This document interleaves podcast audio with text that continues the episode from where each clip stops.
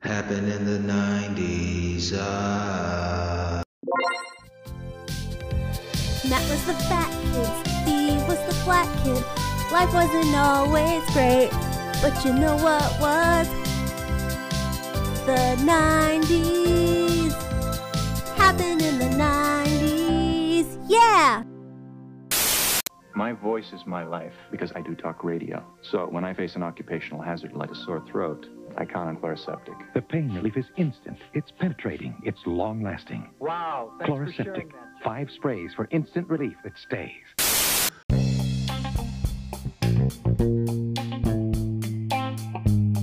Uh, what's up, everybody? Matt G here with Steve G, the one, the only. Episode, we're so close, Steve. We're almost to 150. This is 149. We're right there. It's our, gonna be our Christmas gift. Episode 150. That seems like a big number. I like that. This is 150 that we're on. This is 149, so one more. The next one, 150. Before the, before the end of the year, appropriately too. I love that. But uh, for the people. yeah, dude. So congratulations to us. Cheers to us. Um, but my topic of discussion today, Steve, to start us off is I don't know if you saw it. I hope you saw it, because otherwise this is gonna be a fucking boring ass bit. But uh, did you see the Beverly Hills Cop sequel preview yet that the Netflix is releasing? Fuck no, I didn't. What Oh, are they it's- doing with it? I mean, it is. It's Axel Foley, dude. Even Judge Reinhold's in this bitch. They're making a straight up sequel. Uh, I think it's Netflix, if I'm not mistaken. And uh, yeah, they're just making a straight sequel with Eddie.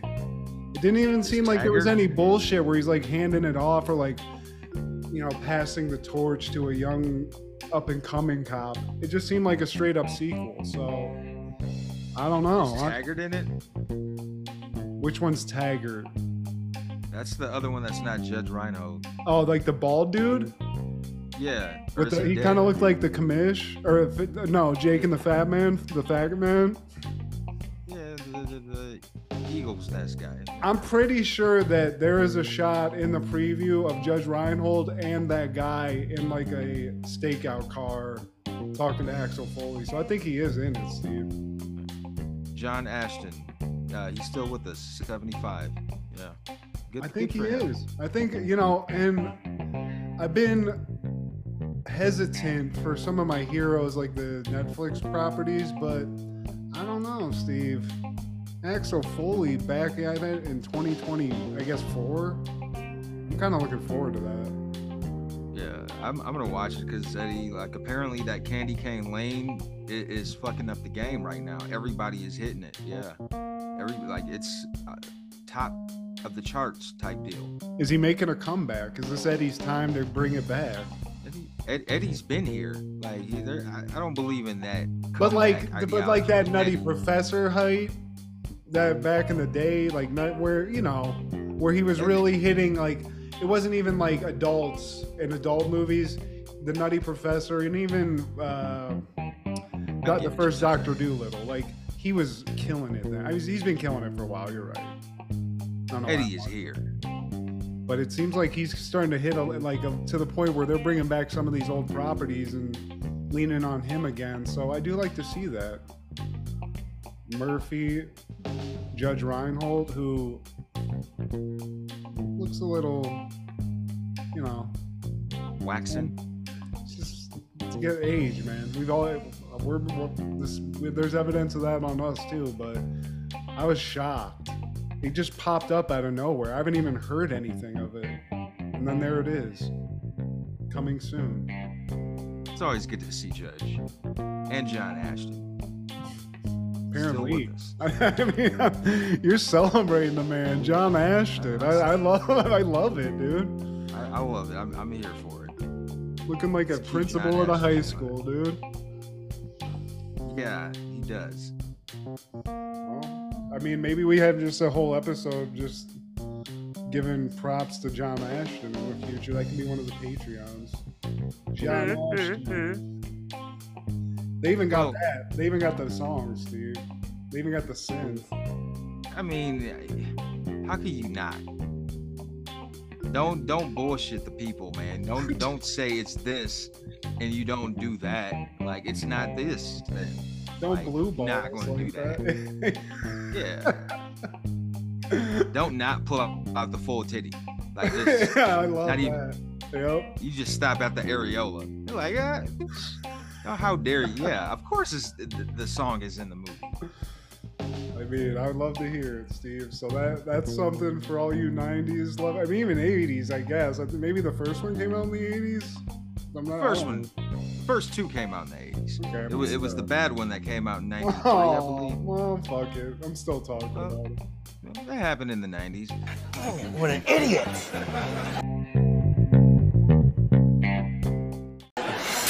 Well, if I had money, I'd tell you what I'd do. I'd go downtown, buy a Ford truck or two.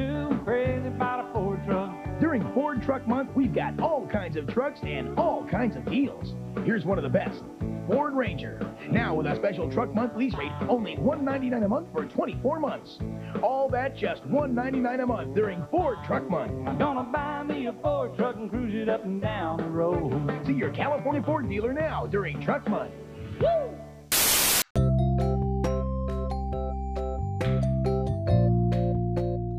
Hey, boys and girls, this is Steve G and Matt G with Happened in the 90s, the show where we talk about what happened in the 90s. So get out your Jon Stewart show tapes and your Stuart Little posters. Cause I shed blood for my people that'll keep you looking see through, forever trying to creep through DMX. Cause if you want it, we gotta come and get it. Uh-uh. All we uh-uh. gotta do is set it, baby, ride or die. What you really want? Uh uh uh uh. What? I don't give a damn. I love that, Steve. That, you just Weird Al Yankovic did live. I love that. Yeah, I, I tried to crossbreed Stone Cold with DMX, and I should have practiced that more. But uh, It's close. It's almost. hey, it's my almost, friend, it's almost what? It's very close. Like it's very like if it's a Venn diagram, they have like concentric circles. Their voices. If if Stone Cold could rap, he would sound like DMX. If he was a black man born in Yonkers, New York, instead of being a white man born in Victoria, Texas, in, in around the the country atmosphere, whereas DMX, New York, he was yeah. Where, how did we get here? Shit is uh, crazy. Yeah, trying to be Neil deGrasse Tyson and shit. But uh, uh, today, my friend, we're talking about all things December 21st. In the 90s, goddammit. Starting off in 1990, The Bonfire of the Vanities premieres.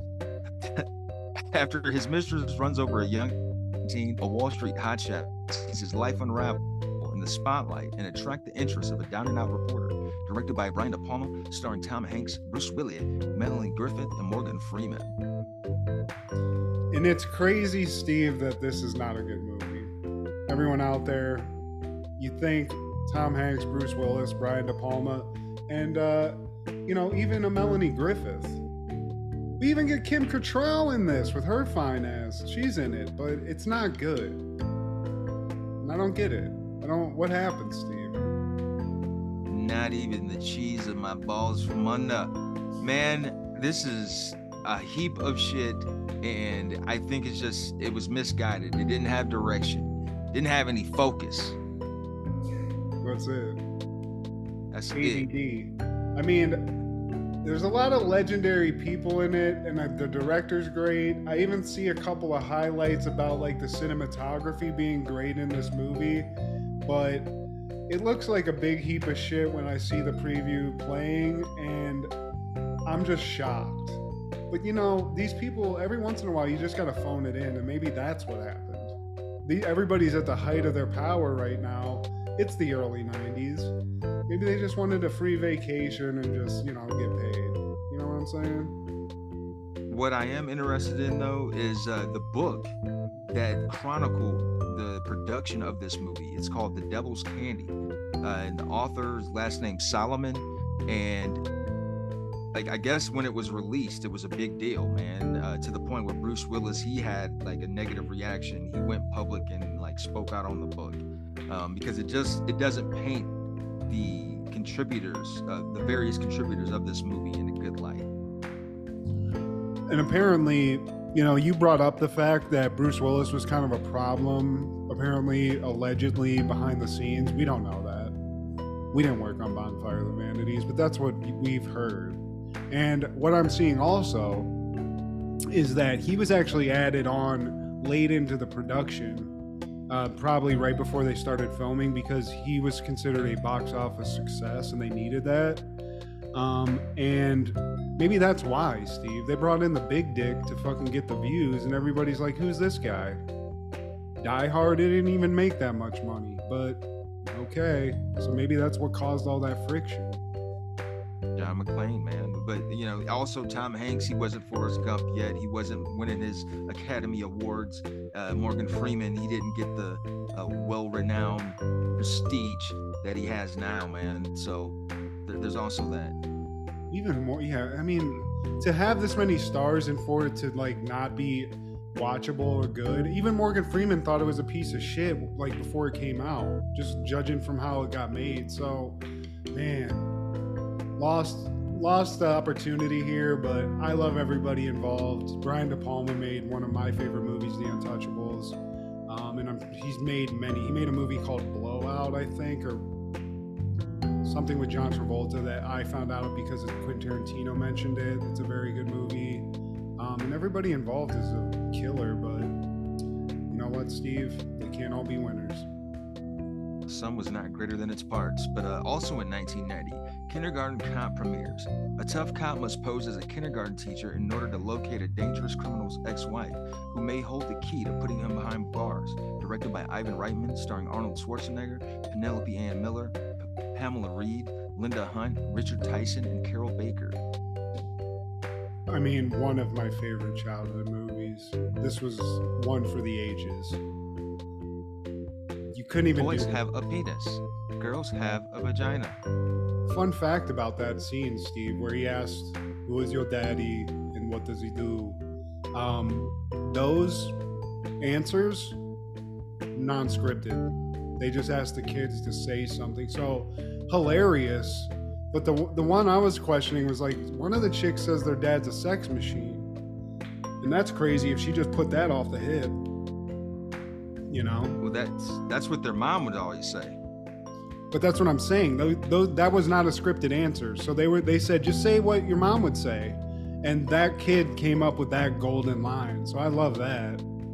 Um, And, and his dad was a gynecologist. I'm assuming. Like Yeah. That's, yeah. and they said that. I, I knew what a gynecologist was because of this movie, and I've, at way too young of an age, uh, inappropriately. But this movie's hilarious. It's strangely like has some crazy action in the beginning where we see uh, Arnold Schwarzenegger as like the cop he really is, and he's like blowing away dudes in a fucking crazy back alley. He's chasing some hooker down. Uh, and then he t- becomes a substitute teacher. and that's basically it. A substitute teacher with tenure. Like, yeah. But this I mean, you it was just a fun movie. Everybody the parents that took you to see this loved it. Everybody loved it. It was like Arnold Schwarzenegger getting out of this action hero movie trope that he was. That's why he took this movie.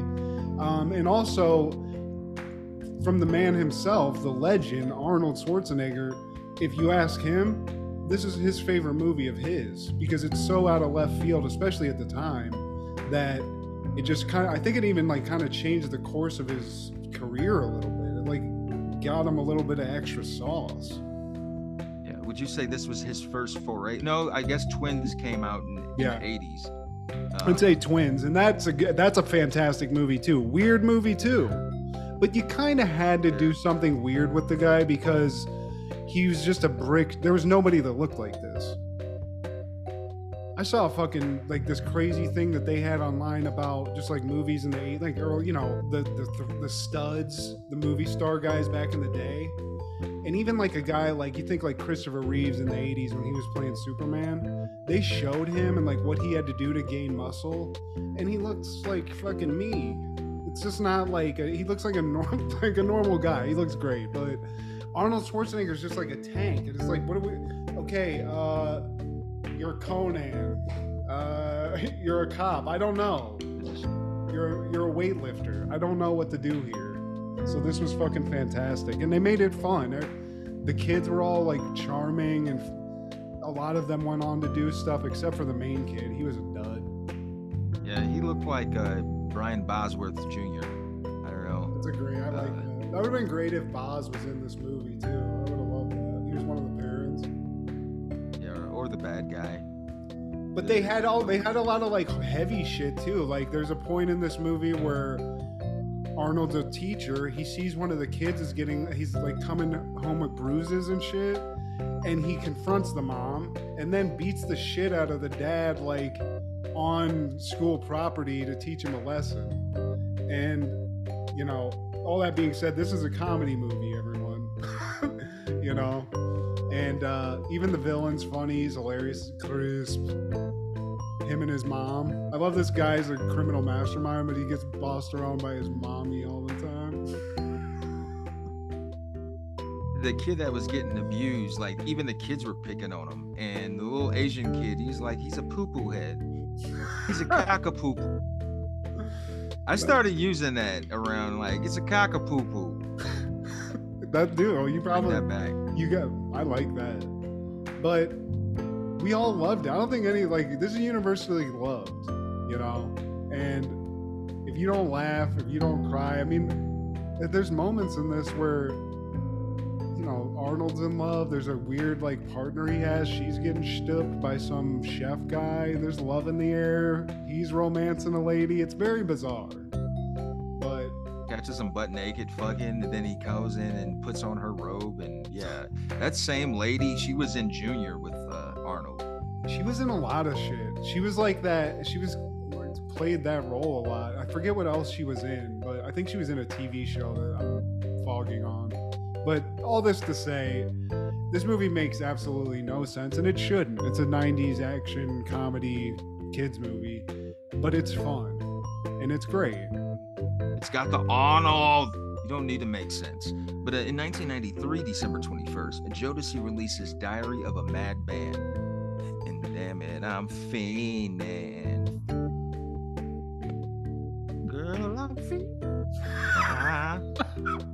Take my money, my house and my car. Throwing it at you. You can have it all, babe. Cause making love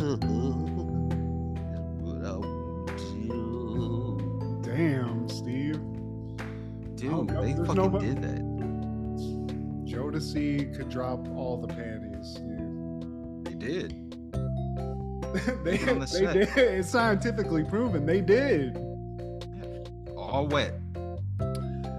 I feel like they were part of a festival that me and Kendra went to out in LA that was like old like panty dropping like like Ken, or Keith Sweat was there, um, Ginuwine was there. I think these guys were there. Somebody was there. But here's my thing. I came onto this kind of music late in my life. But to be back then and just to go to one of these concerts that's filled with just ladies gushing over this this was like you you had to score at this, right? It's all about it's this Jodeci and R. Kelly. Like those were the two like fuck music artists of the 90s in my opinion. Like as far as like R&B, You don't throw a Keith Sweat into that. Keith Sweat was fucking music, but not to on like th- like they were also like more hip hop. Keith Sweat had some hip hop, but like the way they like their whole their image, their persona, R. Kelly Yeah. and Jodeci, like they had that look, like they could do uh, videos with Tupac and like and Snoop and shit, like on that kind of level with Jay Z. You know, maybe put a shirt on every once in a while, guys. But you know, other than But that, it's hip hop. Like they had the look. That was the thing, man. Like just like with Mary J. Blige, she did that with like ladies R and B. Like she was like the first. That's why they call her the queen of like R and B hip hop or hip hop R and B. well, you can even hip-hop see soul. behind you. There's the sexy and the flexy look on that picture, so you get both. If you're feeling a little too sexy, you look over to those guys looking hard. You're like, oh, okay, I gotta just chill out for a second. Some shit might pop off. Um, But again, thank you so much for bringing this music into my life because even if I don't use it to fuck to that much, I mean, Kendra and I don't necessarily fuck to music that much. It's just just getting down. but if It's I first- had to, it play. would be this. And I do work out to this shit. It's weird, but you know, it's got a good beat, so fuck it. You're trying to get sexy. Listen to some sexy. Yeah. But, uh, in 1994, Mixed Nuts premiered. Uh, the events focused around a crisis hotline business on one crazy night during the Christmas holidays. Directed by Nora Ephron, starring Steve Martin, Madeline Kahn, Robert Klein, Anthony LaPaglia, Holly Eyes, uh, Juliette Lewis, Rob Reiner, Adam Sandler, Rita Wilson, Gary Shanley, Parker Posey, Steven Wright, Haley Joel Osment, Christine Kavanaugh, Joely Fisher, Lee Schreiber, and Jon Stewart. Jeez. And it sucks. Can you believe that? I mean, here's the fucked up thing. I was pissed because I thought this movie. Remember the movie Soap Dish? I, you probably never Yeah. saw it, but it had like the cover with a bunch of stars on it. I thought a bunch of this. stars. I thought this movie was that. First off, I've never seen this, uh, but man, another movie where they had all the stars that you could possibly jam into a movie, and it sucks. The Sandman isn't even good in it. He's he's being Sam. His his role was very minimal, but he's like the weird neighbor who plays the ukulele, and like he ends up like striking up a conversation with Lee Schreiber, who I didn't know went back this far in the decade. And I that's him about him behind you, right in that That photo. is him, her behind me. Yes, Lee Schreiber. And in it. yeah, and he's in drag, and he's he basically calls the crisis hotline just so he can get their address. Um, and I don't know, I I, was phased in and phased out, man. Well, you know, I'm gonna have to watch this just because of the amount of stars in it. But man, I'm seeing Steve Martin dance with Liev Schreiber in drag in the preview. Strange. Strange. Obviously, it can't be good because we've never heard of it, and it has this many stars. But damn, Liev Schreiber, I'm with you. I didn't think he went back this far. 1990, 90. This is 94. 94. Well, damn. I mean, Scream. He was in a Scream sequel, so he, oh, that was probably in 2000. I don't know, but whatever. No, Scream sequel. The second one came out in the 90s. Did it? Yeah. That was close. Well, Lee Schreiber killing it. Uh, really acting his ass off because he's dressed in drag, unrecognizable. Got a Cindy Crawford role. I love that. And he's probably gonna get dicked down by Sandler, and I love that. Oh, Boobies. That's like, fantastic. and this, who are the ad wizards who came up with this one? But this was actually Lee Schreiber's first uh, role, his, his first role. Damn. Yeah, talking about paying your dues. But also in 94, Richie Rich premieres. A rich young boy finds his family the target of an inside job and must use his cunning to save them. Directed by Donald Petrie, starring Macaulay Culkster, John Larroquette, Edward Herrmann, Jonathan Hyde, and Christine Ebersole. A gain. Macaulay. I mean, give this kid a fucking movie. It's gonna make millions of dollars. And this is don't don't hate on this movie. Do not, because it's good. Ironically, Matt, he was the richest kid in the world when he did Richie Rich. That's a flex of a flex of a flex. This is basically a documentary. It ain't even really that much off. You know, he had people trying to take his money, just like his dad did. I think maybe he wrote this and it was like a quiet flex on what was going on in his life. But you know, as a little fat kid, Steve, seeing a guy so rich he has a McDonald's in his house, that's all I need to know. That's all I need to do. Hey, I want to hang out anyway, but you got a McDonald's in there with employees. I can just get a fucking 20 piece McNug and for free. I love this. And the guy who plays his dad looks like Steve Forbes. I, I I've seen him in other shit, and that was the first thing that came to mind, man. But when Dan Fielding's in your house, like you you should know something is up. Like, no, keep this guy away from me. He, he looks devious. And also, it had a fat guy who was in a lot of shit. He was like one of the scientists, I believe. Um, Yeah. That guy, legendary. I, he was always funny in the movies that uh, he was in. But I mean, I don't know. It's this isn't like fucking Oscar level shit. But I mean, for a kids movie, for a, a movie based off of a shitty cartoon from back in the day, I mean, what more could you want? You got Macaulay, who looks like the character just naturally, so it almost seems like, in some way, this was just meant to be. Um, but even you even get Larroquette. I mean, you just can't fucking stop with this. You get a laser that fucking almost kills them on a Mount Rushmore style thing. That's the Richie Rich family. That's fucking rich. That's crazy. This was actually the last movie he did before he took his hiatus, man. Believe it or not. Remember when he's just like sick of being rich and he just wants to go hang out with regular kids? I mean, I think that's how he meets his friends. This- and he plays stickball. This really is art imitating life, imitating art.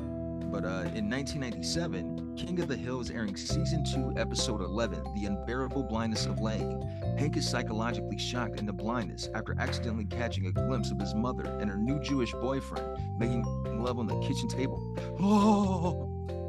Oh my god! I, if something's gonna cause you to go blind, I get this totally. This is this might be. God bless, because I don't want to. This would I would go blind for sure. And in therapy for the rest of my life. Yeah. Well, you know, it's Christmas time in Arlen, Steve. Um, everybody's getting ready, and you know, Hank's just he's getting ready not for anything more than his mom showing up because they haven't seen each other for like like I think they say two years. It's been a while, and a lot's happened. She's met a man, Steve. Yeah, and you know, he's excited to meet his mom. It's just the boyfriend that he's concerned about. And I believe he already knows that he's Jewish. Um, but hey, it is what it is. Um, and eventually, Tilly, his mother, Tilly Hill, she gets off the plane and she greets him. And you know, Hank not being the, the person to show his emotions, he's not trying to hug. He's like, oh hey, just gives his mom a handshake. It's good Nice to see hearty you, handshake.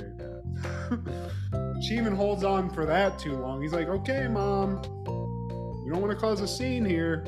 it's very old school. And he's really uptight because, you know, his mom was married to his his dad, Cotton, who's a complete jerk off.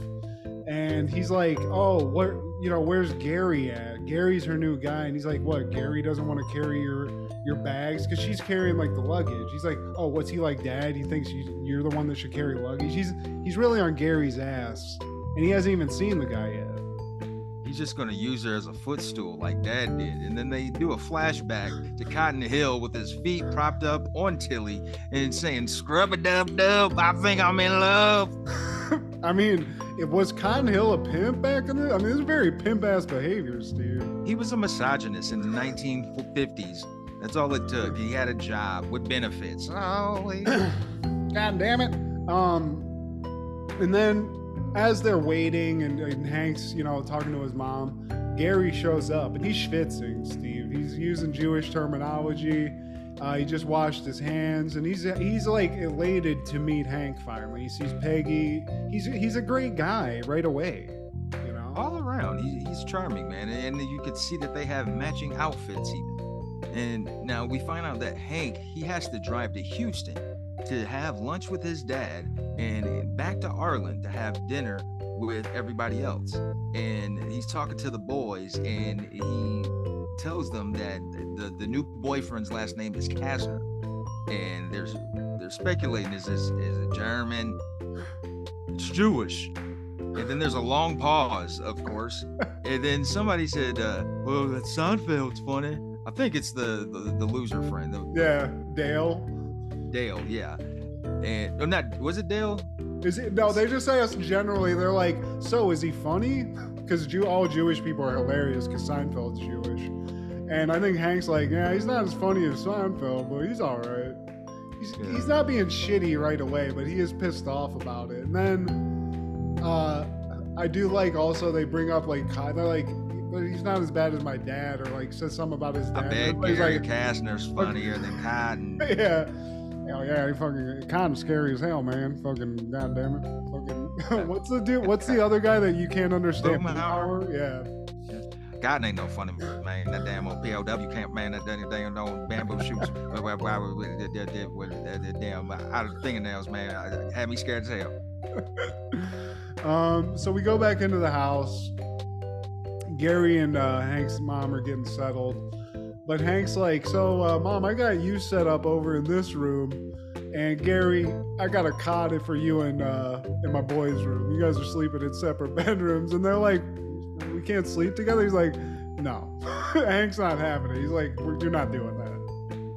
But we do see that Bobby takes a liking to Kasner. Uh, he likes the way he talks.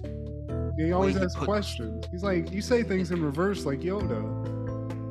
Very, he's very inquisitive. He, he's taken aback by this man. But like, Hank, he, he has a one-on-one with Kasner, and he turns on a televangelist program. He lets Kasner know this is my favorite program, and like he, he's also like up in arms about like you know trying to find a, a, a middle ground for this event because he is Jewish, and Peggy wants him to like try to like accustom to his ways and hank is like like he's not trying to like accustom any of our shit why why should we do that you know just him being the stubborn texan that he is He doesn't let you know. He can't. It, this is the stepdad mentality. You don't want to like this guy. You know, like man, fuck this guy trying to take my mom away from him. So he does like Gary comes out or like they meet late night and they're talking and stuff. And he does say that he likes that televangelist show, but he doesn't really like it. He's just putting something on so Gary will shut the fuck up. And Gary's like, "You believe in this shit?" And he's like, "Oh yeah, I love this shit." and just lying to him so he doesn't have to talk. Because basically, what Gary's trying to do is be like, "Look, Hank, I love your mom. Your mom's so cool." And he's like, "Oh great, hold on, I gotta put some TV." on." like, you know, shut up. Yeah that's not his speed man he like that those kind of talks hank doesn't do and so the next day uh they're preparing to go to this high school high school football tournament or some semi game or some shit It's a basketball game uh, for the high school because I guess they got like three people that are really they're all staters, and this is the only time this has ever happened. So oh this is a basketball game yeah. okay Gary and Gar- uh, Hank's mom, they don't want to go. They're fucking tired, you know. So Hank leaves with everybody else, leaving Gary and his mom to have some breakfast in their robes. And um, they start talking, and Gary's like, What's up? It's been a while. And they start touching and kissing Steve, and you know, one thing leads to another. And those robes come off pretty quick and they start defiling Hank's kitchen table. So that's happening. Um, but Hank realizes, I think, as they're driving away, that he left something at the house. Comes back in, his phone finger and he comes back into the house. And is like, "Oh, that's weird. My mom's robes on the ground. It's weird. Why is Gary's clothes on the ground? He can't even put it together." And he looks up and sees just some loose skin just out there, Steve, glistening. He sees the ankle bracelet on Gary, uh, the chest tattoo, the back sweat, seeing his mama busting it open on the kitchen table where Peggy prepares her produce. Oh! He's fucking goes. bl- I love the way they show blindness in his eyes. His pupils become really small and he just gets googly eyed. But Hank goes blind, Steve. He's seen his mom taking back shots, getting dicked the fuck down by Gary. Uh, and it's just, you know, the lights go out, Steve. It's done. He gets a like a mini stroke and he just loses his sight. Just man, Too Short wasn't lying. It was all good just a week ago. He Now, doesn't even make a blind. noise though. He just like leaves blind and tr- gets his way back to the car, gets in the car, and Peggy's like, "What's wrong?" And he's just like, "I'm blind." and she's asking questions as you would and he's just not saying what he just saw. He's not trying to tell them. He's not trying to have those kinds of conversations. That's not hank hill.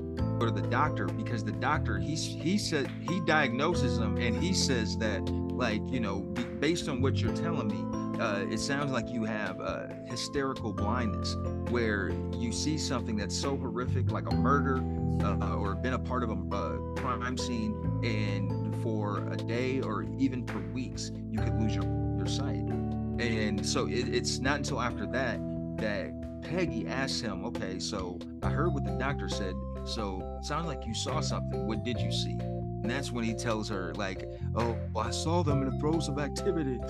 And I eat, and then Peggy, she's feeling a certain way. I eat my breakfast on that table. Yeah, she quiets down. So now the adults know that the their parents basically are fucking. There's some adults in the house. There's some pussy getting fucked that isn't Hank and Peggy. So they go back. Hank's blind. Um, everyone's trying to hear uh, cheer him up. Uh, and I think his buddies actually come over, like Dale. Everybody comes over, but all they do is make fun of him for being blind, which is just kind of fucked. Hey Hank, what am I thinking? you can't see. yeah. Um, he tries, you know, and he's just going through this like suffering in silence because he, can't confront his mom. He's not that type of guy. They don't talk about that. Um, I do like at one point though. I think uh, Bobby's trying to make a Bobby and the grandma are trying to make cookies, and obviously Peggy knows that there's pussy juice all over the table, so she like pushes all the cookies off the table and like wipes it down. They're like, "What the fuck?" She's like, "It's okay. Who wants to make cookies? Pussy-free cookies." And, and they have a Christmas Eve tradition of opening a present, and basically Bobby wrestles. Uh, was it Diane or Luann? Yeah. wrestles her for her present. Ends up getting a nightgown. well, no, it doesn't. It be, is it because Hank gives it to him? Because he's like, this is. I'm always the one to give out gifts. I'm, and he's just Right. blind giving out gifts. Um, and again, he he's like talking to people that are not facing them. At one point, Gary's like giving him shit. Uh, he says like like some audacious gift, and he's like, "Isn't that right, Hank?" And then Hank's like in the corner, like, "Yeah, thanks a lot, Gary." Fucking piece of shit. and like the next day, uh, Hank, I think it's at this point where he's got his foam finger in his hand and his foot in a bucket, and he's about to get ready to drive to Houston. Yeah, he's just ready to go, and he's like, "Peggy, are you gonna help me out with this, or somebody?" And she's like, "Yeah, I'll help you out." And then we he gets in the car and starts going. Come to find out, Gary's driving. Peggy pulled a fast one because I mean he's blind; he doesn't know what the fuck. And uh, now Gary's his chauffeur, and it's time for some Gary Hank quality times, dude. But every time Hank tries to switch the topic, I mean, Gary's being a douchebag. He's like, yeah, Hank, look at that. There's a billboard over there. He's like narrating the drive, just like giving him a play by play. And Hank's like, okay, Gary, fuck. I Uh, think there's a hitchhiker with a gun and a dog. is that an axe? Let's pick him up. Um, but he gets fucking Hank all wound up. They get to Cotton's. Hank just goes in and Cotton like comes out or something. Uh, You're late. Yeah, and I love this part of it because Khan's an asshole, but Gary comes out, says his last. He's like, "What's your last name?" And he gives him whatever his last name is. He's like, "What? You Jewish?" And Khan's very respectful of this old man because he's like, "I served with a guy who was a Jew," you know. And he gives him like that Happy kind of weird, weird racist respect. Um, and right now, this is his Hank's just in time for his um Christmas tradition of shooting down the Christmas tree. This is a very Texas style thing, Steve. Let's get a tree, boy. And the Uh, tree's just sitting there, just slanted on the wall with like two lonely presents sitting in front of the TV. It's so sad. And Khan's got his little fine tenderoni because Khan likes the young puss, Steve. So he's got a like a young lady. He's in there. He's giving uh Gary some shit because he finds out Gary's actually his ex-wife's new dude. And he's like, "That bitch! I thought she was old when I was with her. She's still alive?" My old tenant. and Gary, like Gary, to to be, he's a stand-up guy. He's like, man, shut up. All you ever did was take her down, and he like says some shit. Con right away is like, okay, easy fella, I respect you. I'll stop. Like he's very, you know, gentleman about it. I love that. Gary turns off Very- the asshole switch. Very uncharacteristic of Cotton in this episode. Yeah. Um, but yeah, just just a t- just a tad of Cotton in any episode, man. It's going to be funny. And Gary, he's like, you know, he confronted Cotton at his house, and he heads to the car, and it, it- the silence is just awkward at this point. So Hank he follows him soon thereafter, and and Gary's telling him, man, you didn't have to do that for my sake. It's like, you know what? I, you haven't been around my dad that long. It, it was about that time. Yeah. Five minutes, I'm good. And they start talking again. And uh, Gary's like, listen, man. I think he actually tells, does he tell him in the car that he's pretty sure he knows what happened? Or does that actually happen when they get to where they're going? Uh, that's when they get to where they're going. Yeah. So Gary's like, you know what, Hank? This is a weird trip. You're going through this, so I'm going to take you to a place that I think can get your sight back. So he takes him to the televangelist that they were watching on that TV late at night, that first night Gary got there, which, you know, Hank doesn't even believe in this shit. He just lied to Gary, so that's kind of weird.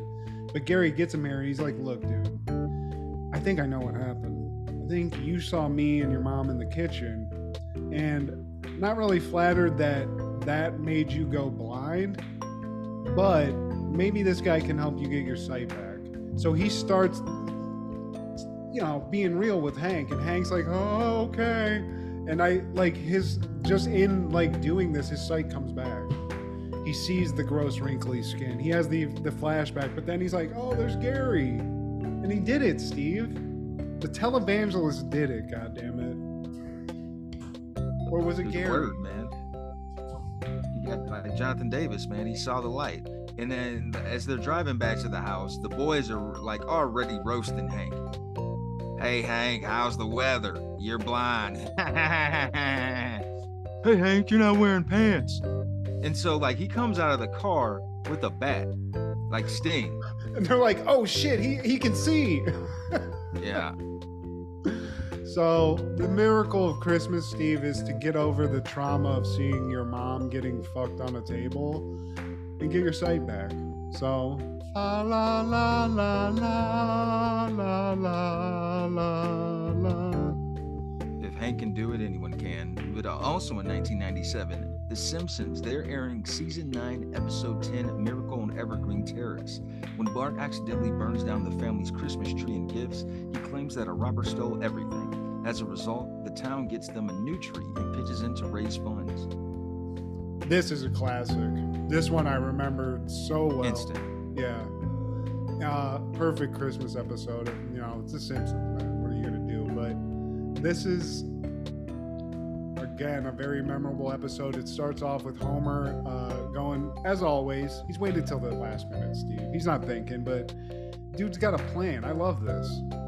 Marge is like, we can't go fucking shopping at the Christmas Eve. This is gonna be a madhouse. They're not gonna have anything. They go, it is a madhouse. There's nothing, and Homer's like, wait a second, I got an idea, and this is genius. He takes over a till, starts scanning shit, and when he gets shit he wants, he's like, oh, that's a recall, that's discontinued, that's a floor model, and he gets steals all this shit, then takes some fucking money out of the till, Steve. He even gets a little cashola on top of it, and I love that. He basically stole toys for his kids. What are you gonna do? Nuclear power plant wage? What are you gonna do, man? You gotta. This, times are tough. He got away with a lot. He even like parked across three handicap spots and got out of the car and walked with a, a gimp leg. But you know, the, we're back at the Simpson household and everything's going perfect for their Christmas. You know, the kids got their gifts, the tree is up, it looks perfect according to Lisa's standards. The sugar cookies, Homer- Steve. The sugar cookies. Fuck is They a look like the tree. just like the tree. Homer's fucking up the decorations, uh, so everything's going uh, on par per usual. I do also like because everyone's like, like they acknowledge it's perfect, and um, they're basically, I think Marge or somebody's like, you know, we're going to celebrate as a family. That's what's important about Christmas. And then we see Abe, Homer's dad, like in the window outside, like, hello. And they just like close the blind, like, yeah, family. like, just go on about their business. But as that. you know, like, this is The Simpsons. So something's got to happen. This is going too well. Everything's just starting off at a 10 have to be put in a situation in the situational comedy. So Marge directs everyone to go to bed, you know, and, and no opening gifts before 7 a.m., she said. And, you know, Bart, he always has a plan, just like his dad. and he goes to sleep. And just like Fuller, he just drinks a, a bunch to make sure he wakes up early, go to the restroom because he's on a wooden plank going down a stream. And there's this cheering team on the side just cheering him on to pee, pee, pee. What a weird dream. I've never had a pee dream like that, Steve. I mean, it's everything. He's and he gets up 5 a.m. It works perfectly. This was the move to do when you were a little kid because I had to do this too. You got to get up early, start motivating people to get up so you can get these presents. I remember one Christmas, I called my grandma proactively because we used to have to wait for her to come over. Called her at like 5:30. I'm like, "Yeah, we're ready to go." Wake my mom up. My grandma comes is like, "Yeah, he said you were ready." I tricked her to get over there and like my we're opening presents at like 6:30. So, I get this. You want to get up early. You just want to see what's up. What what did Santa bring me? I got to see the picture, I'm picturing an eight-year-old Matt with like several telephones in his room. He's like, he's like on a mission. This was the this All was right. the dial, the circular dial with a cord. I'm on the the wall phone. Like, all right, Grandma, I know her number. Grandma, this is Matt. Mom said to, that I should call you. We're ready to go. And she's like, oh, I'll be right over because you know grandparents get up at like 4:30. They're ready to go. But You should Bart, de-ice your car no later than 4:45. He, doesn't piss his pants. He wakes up 5 a.m., unloads, then goes down and checks out the bounty. Like I said, he sees it all, and it's looking crisp because Homer, like you said, he stole it all. He, he cleaned out the Toys R Us or wherever they went. and he even gets an Inverto Buster 3000. It's a fire truck that has all the bells and whistles. Gets to test it out, and it runs over the nativity nativity scene. He thinks that's pretty cool, and he turns it. He runs it into an electrical socket, setting off a fire, and then runs the Inverto Buster 3000 into the tree, setting everything ablaze. Presents underneath.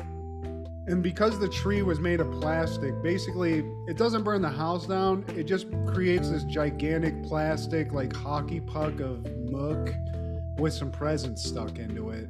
But it's all gone, Steve. And now he's basically killed Christmas. He's got to hide the body. So he jug he however much that weighs, he takes it out back. He's in a panic and I love this. He's like white snow hides everything. He's like burying a body, panicking, and uh, so he hides it. And he's still kind of, I think he has his boots on. Comes back in. Everybody's like, "What the? What? Where?" And even Lisa's like, "Why do you have your boots on? That's kind of suspect." He's like, What are you "I." doing outside? And then he puts on the classic kid behavior. Steve puts on the waterworks. Get that going. Cry on command. And then he basically is like, I saw a burglar take our stuff. And the lie's going now, Steve. The snowball of a lie, it's growing second by second. And he's got to roll with it, man. And like in the next scene, the cops are there, and he's just trying to like freestyle what he saw, what he think the robber was, and, and like his description. And they're they're going with it because it's a little kid. He could never lie eh, about this, something of this magnitude. No. And they end up faking the funk. They're just trying to like make do with what just happened. And it's like, you know what? The, the spirit of Christmas isn't just about giving gifts and all of that. It's about family, being around your, your loved ones. And so they go out for a walk and they walk past the Flanders house and they're enjoying their Christmas. It looks like everybody got what they wanted. And Homer's like, you know what? Let's like pretend we're on jet skis that we all just got. And so they're gliding through past their house. And as they do that, Dr. Hibbert and his family they all drive by the Simpsons on their actual jet skis that they got. Stunned. I like that Milhouse comes out and is like, I gotta tickle me Krusty. And just gets planted with a snowball, and you just hear Marge off camera like Homer. Homer just Yeah. fucking blasted a kid with a snowball. Um, Oh, and their idea was to walk over and see Abe at the old folks' home because, you know, who's more miserable than they are at Christmas? Old people who are alone at an old folks' home. So they go there, but it's a fucking party because they've been giving these people like double the pills that they usually take, so they're fucking on cloud nine. They can't Yeah. even go to there and have a good time. These old people are living it up. There's probably some fucking smanging going on here, just like we saw in King of the Hills, Steve. You see them varicose veins in the air. Yeah, man. Fucking oh God. Um, so you can't have this. They leave. Um, even even old people are having fun. So we cut from that to Moe's because that's where you really want to be. Moe's or Homer's getting faced. Uh, Barney's there per usual.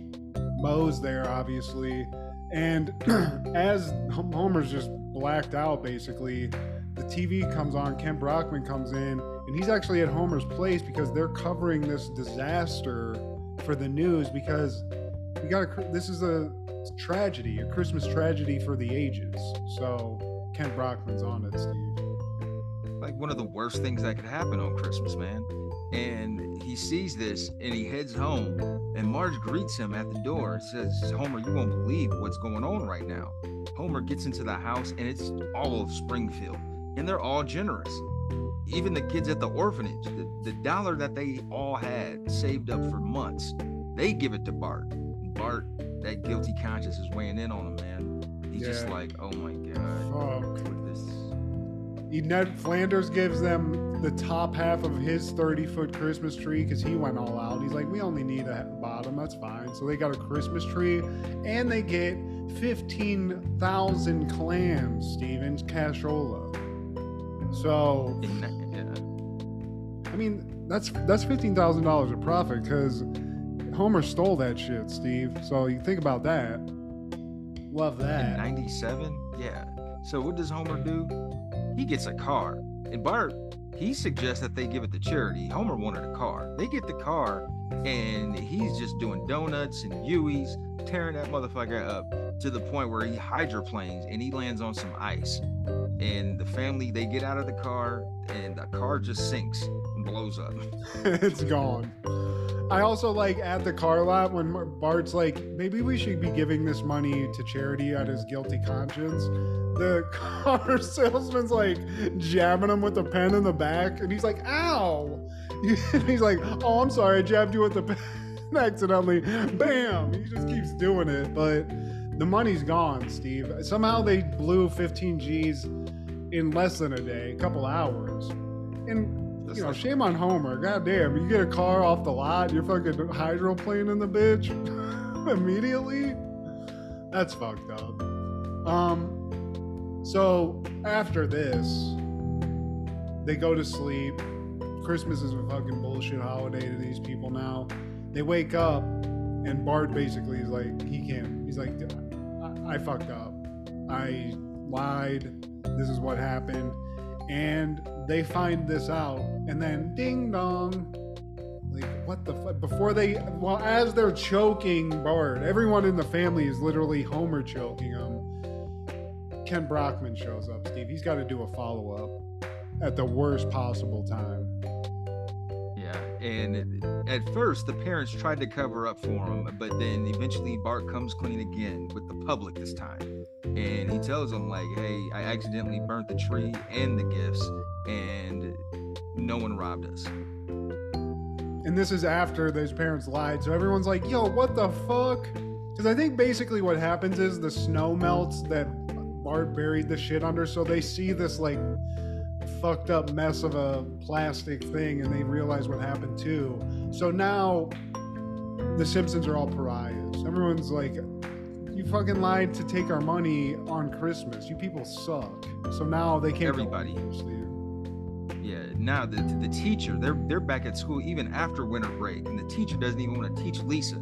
She she told her to turn around and, and face Wiggum. Hi, liar. I'm not gonna teach you till I get my money back. That's fucking crazy.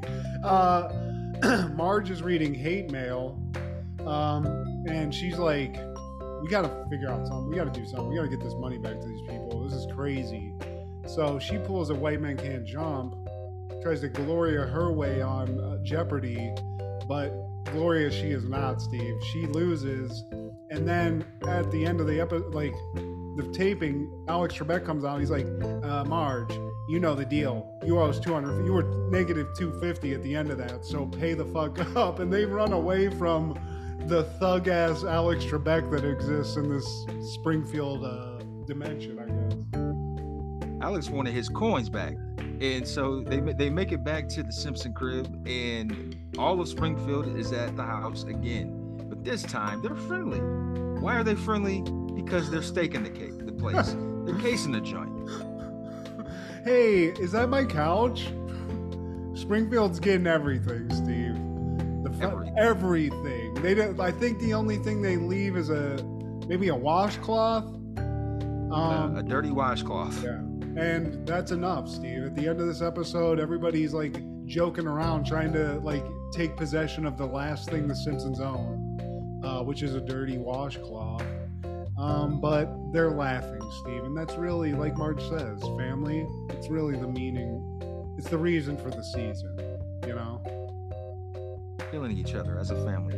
But uh, also in 1997, the final episode of Wienerville airs on Nickelodeon. Wiener.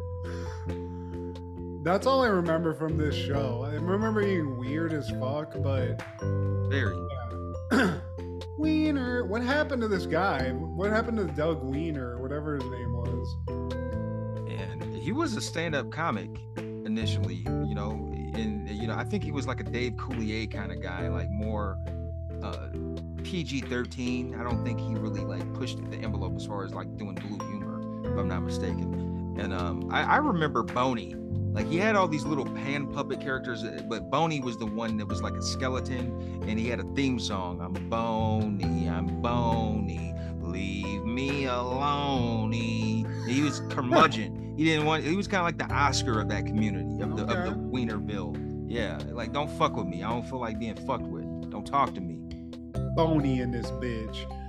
I just remember the psychedelic weirdness of this. He it was like very prop comedy. He would put his it's almost like remember in like in Living Color where Damon Wayans played the baby, or there was like that thing where it was just like a head head detective, like that Head kind of shit. detective. Yeah.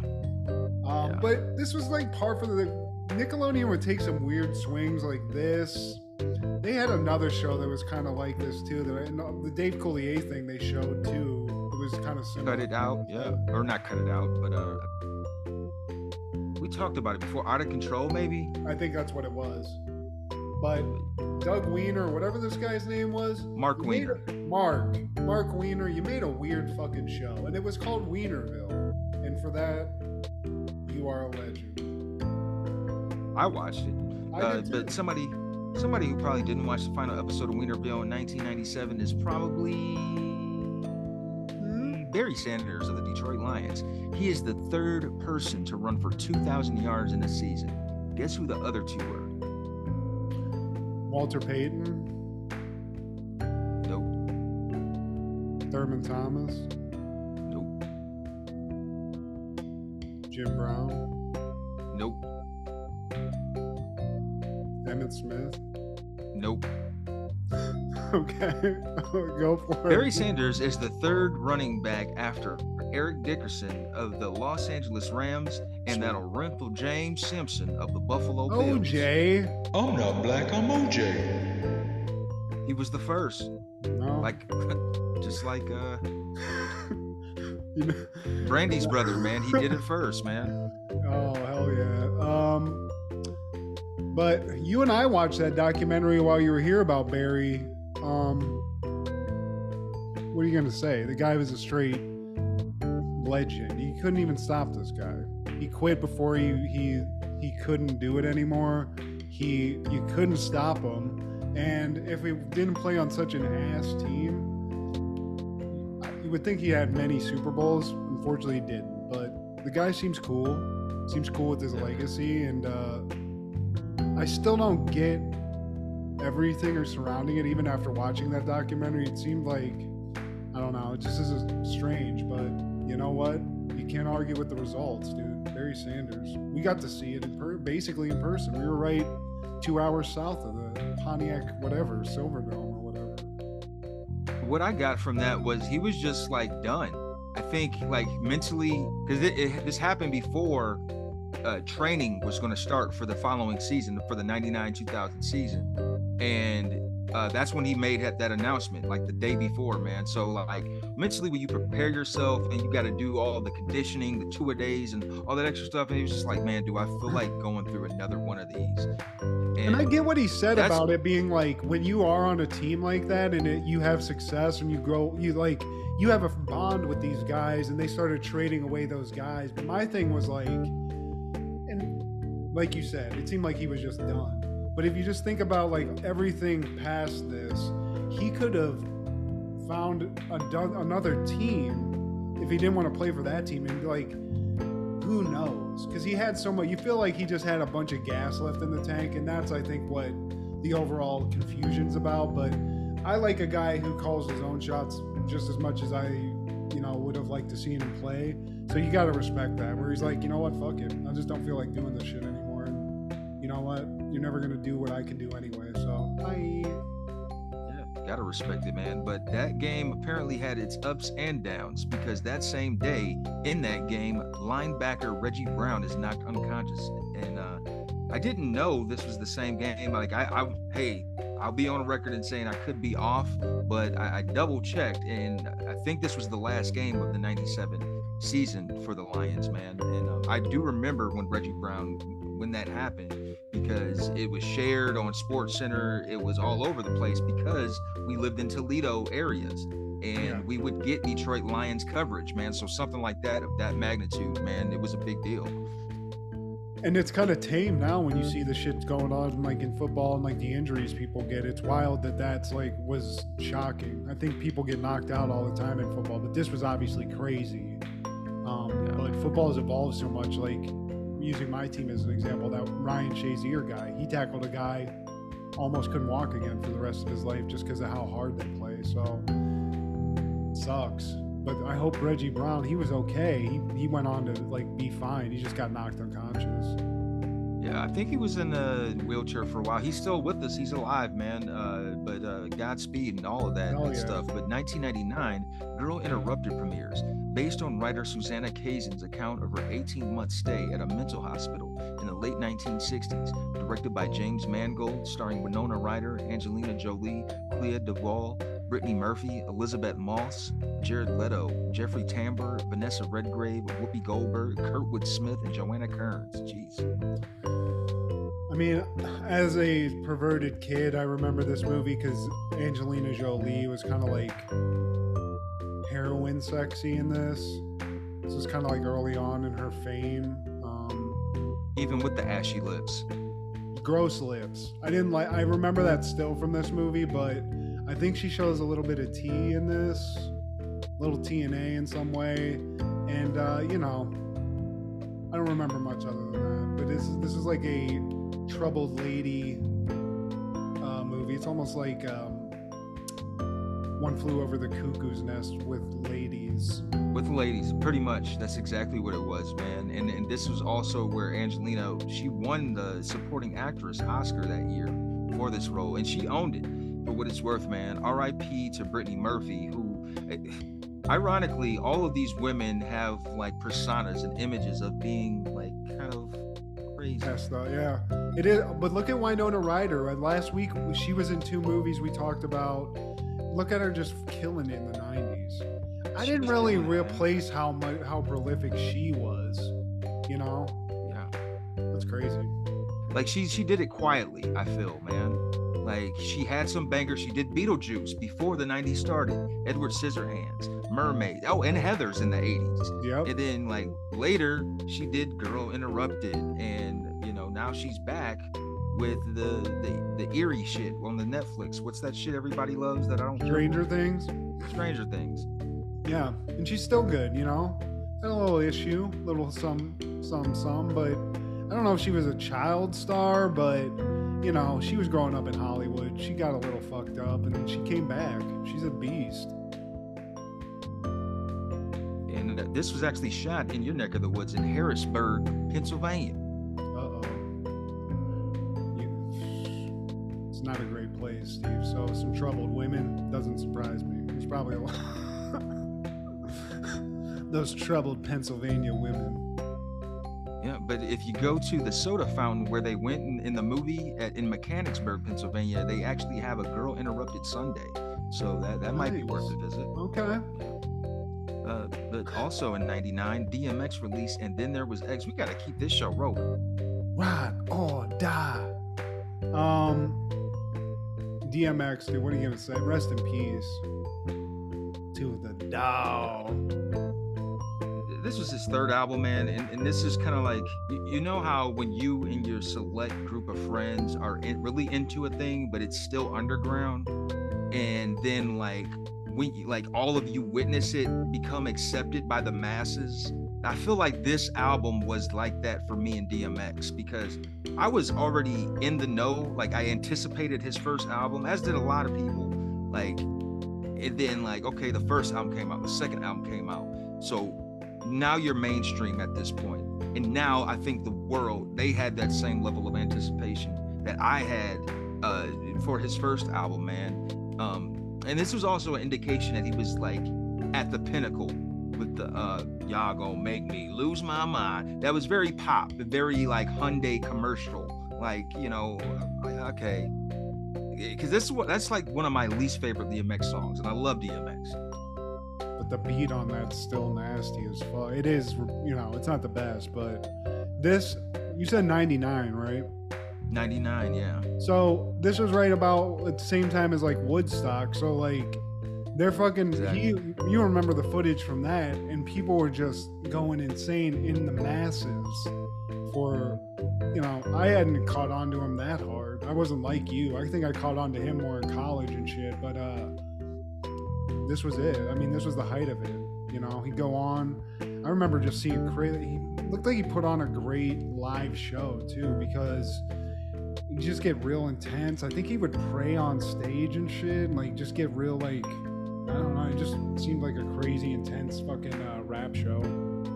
Very intense but yet genuine man and one of the many things i loved about dmx man he didn't come to the mainstream. Like he was authentically who he was and like the world loved that. Um you know he he rose to fame after we lost tupac. And like the thing that was the same thing about pop like this guy was one of one. Like he's authentic. There's nobody like this guy. And then when we lost him it's like who who was the next like messiah like guy in rap that can like help us get past Tupac? Who can who is going to be that iconic, you know, person? And I feel like DMX kind of filled that void in a way. They have a lot of parallels too. I mean, especially like if you look past rap, like the acting part too, he got into that. Didn't do the same kind of shit, but they still, you know, they shared that as well. So I do see that. And that is pretty. I mean, that's really a great uh, like thought. I never put that together like that. But that's what happens when only child. Just put to it. You're just putting fucking pins in, in a cork board like DMX did this, Pac did this. Connect the dots.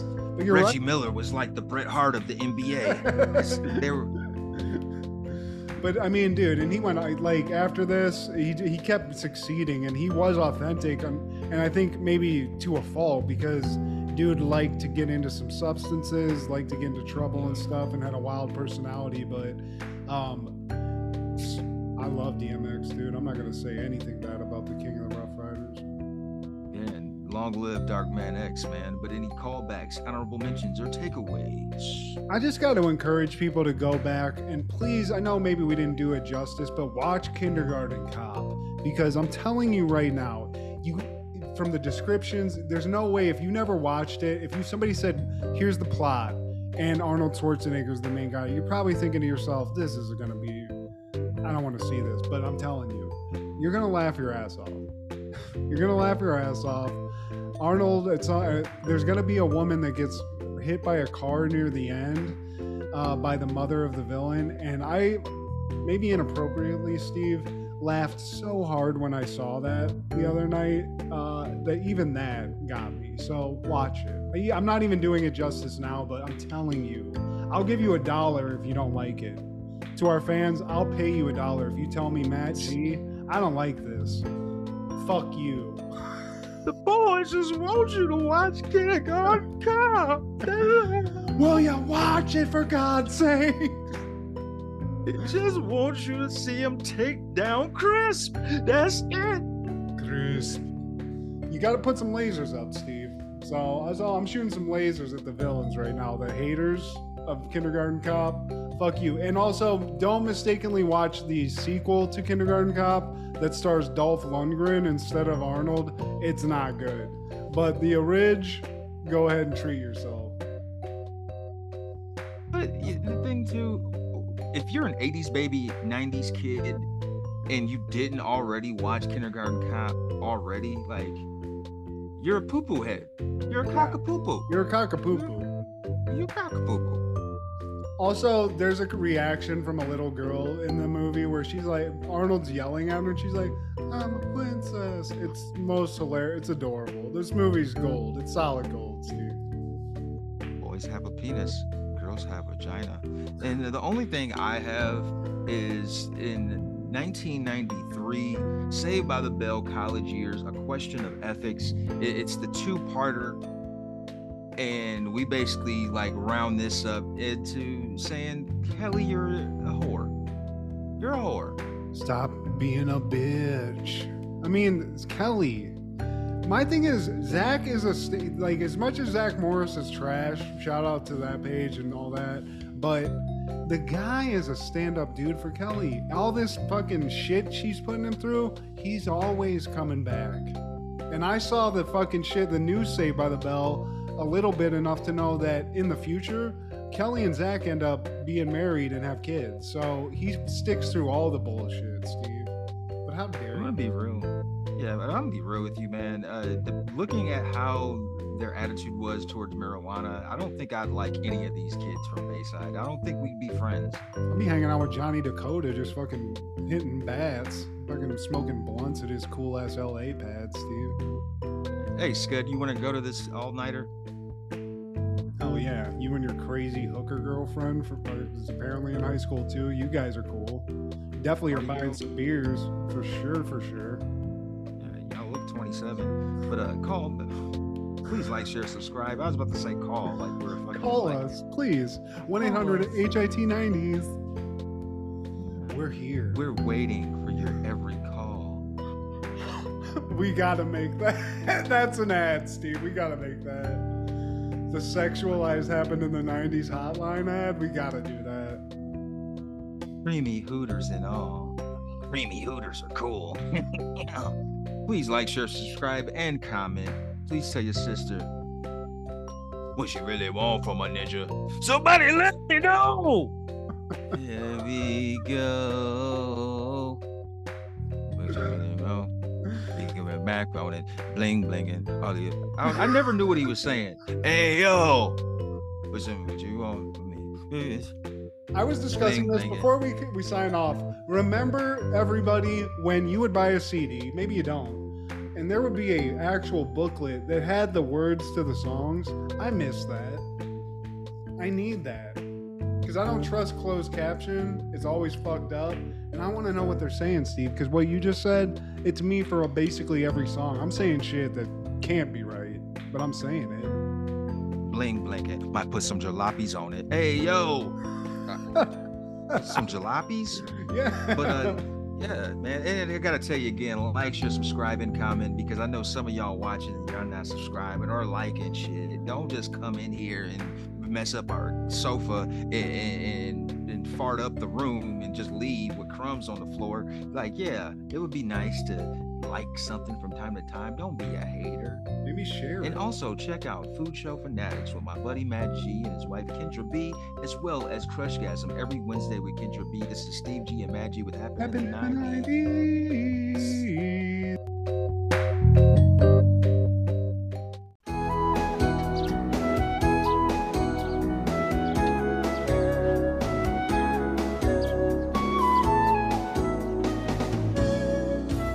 Yeah, he's a poo poo face. He's a cockapoo poo.